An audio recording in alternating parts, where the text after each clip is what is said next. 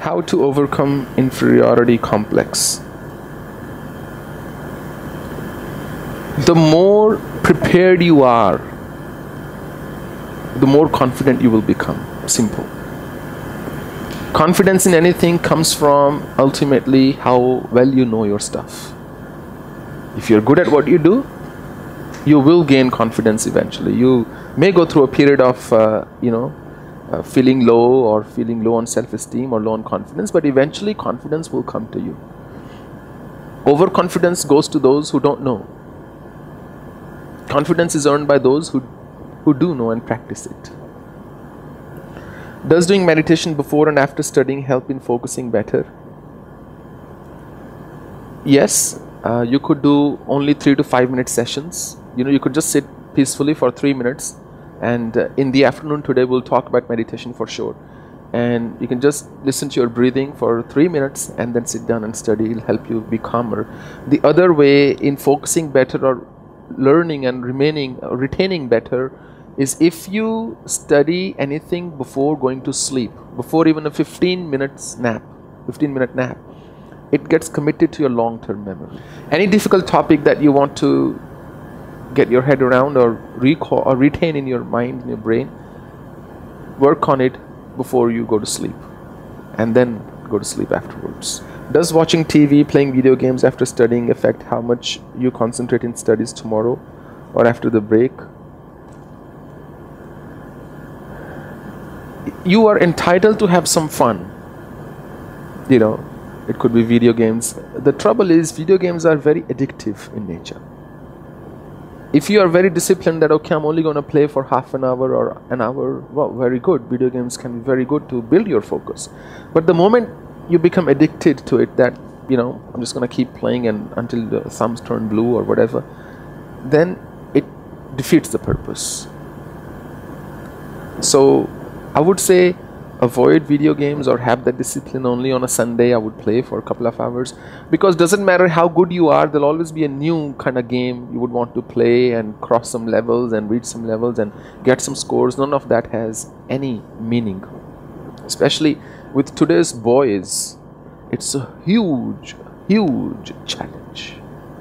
I see so many kids failing in their exams, doing nothing with their lives, just all day sitting playing video games, and they don't want to do that. They don't want to be playing video games all day, but they're addicted to it. You know, when I was growing up, there was a time I also used to play video games, but our video games, there was a time when you would grow out of them.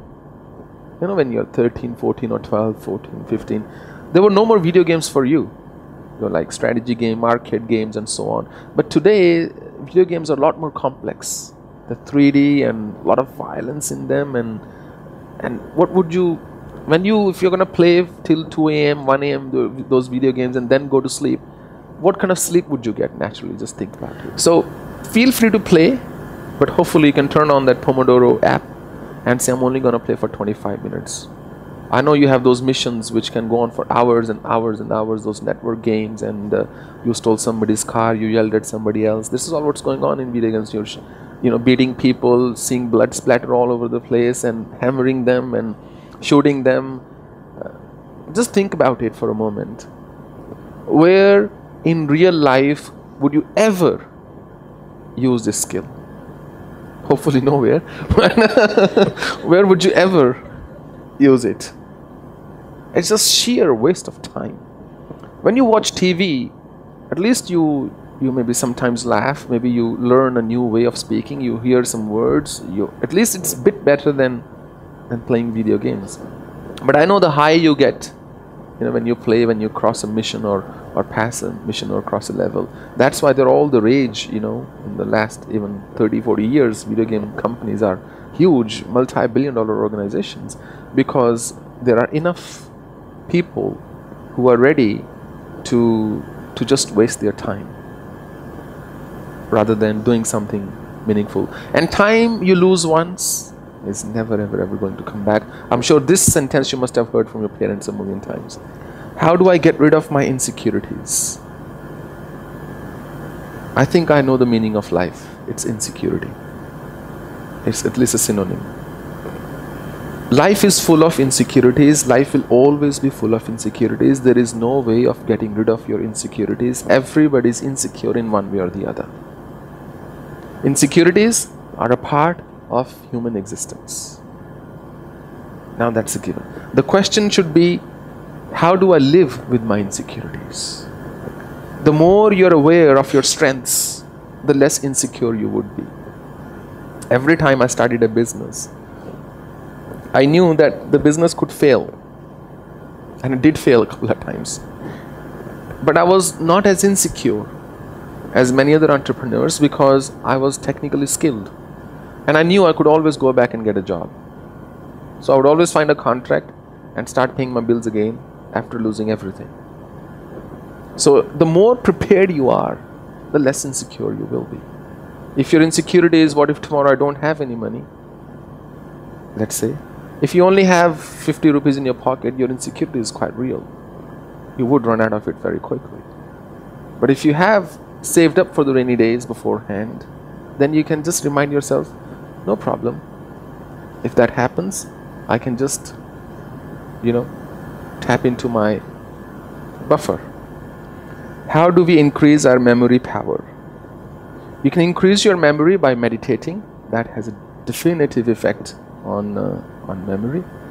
And you can also increase your memory by sometimes maybe just put a static object in front of you, even your phone, or maybe not a phone, some image uh, or a tiny candle, and just watch it for five minutes.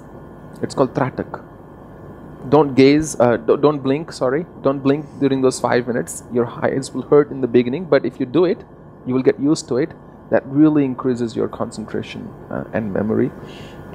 And if your uh, mama says eat almonds and eat walnuts, I think science says it has some impact on your memory as well.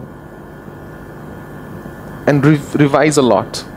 If you think you can read something once and remember it, you're putting too much stress on your brain. It doesn't work like that.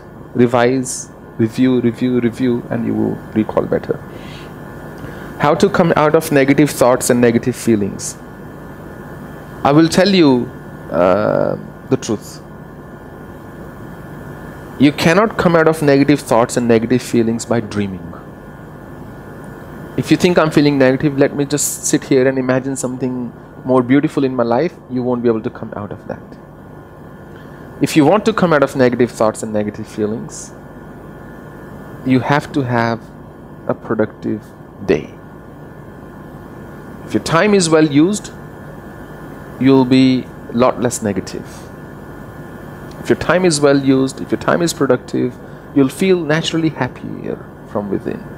That's the best way. I have crippling anxiety most of the time.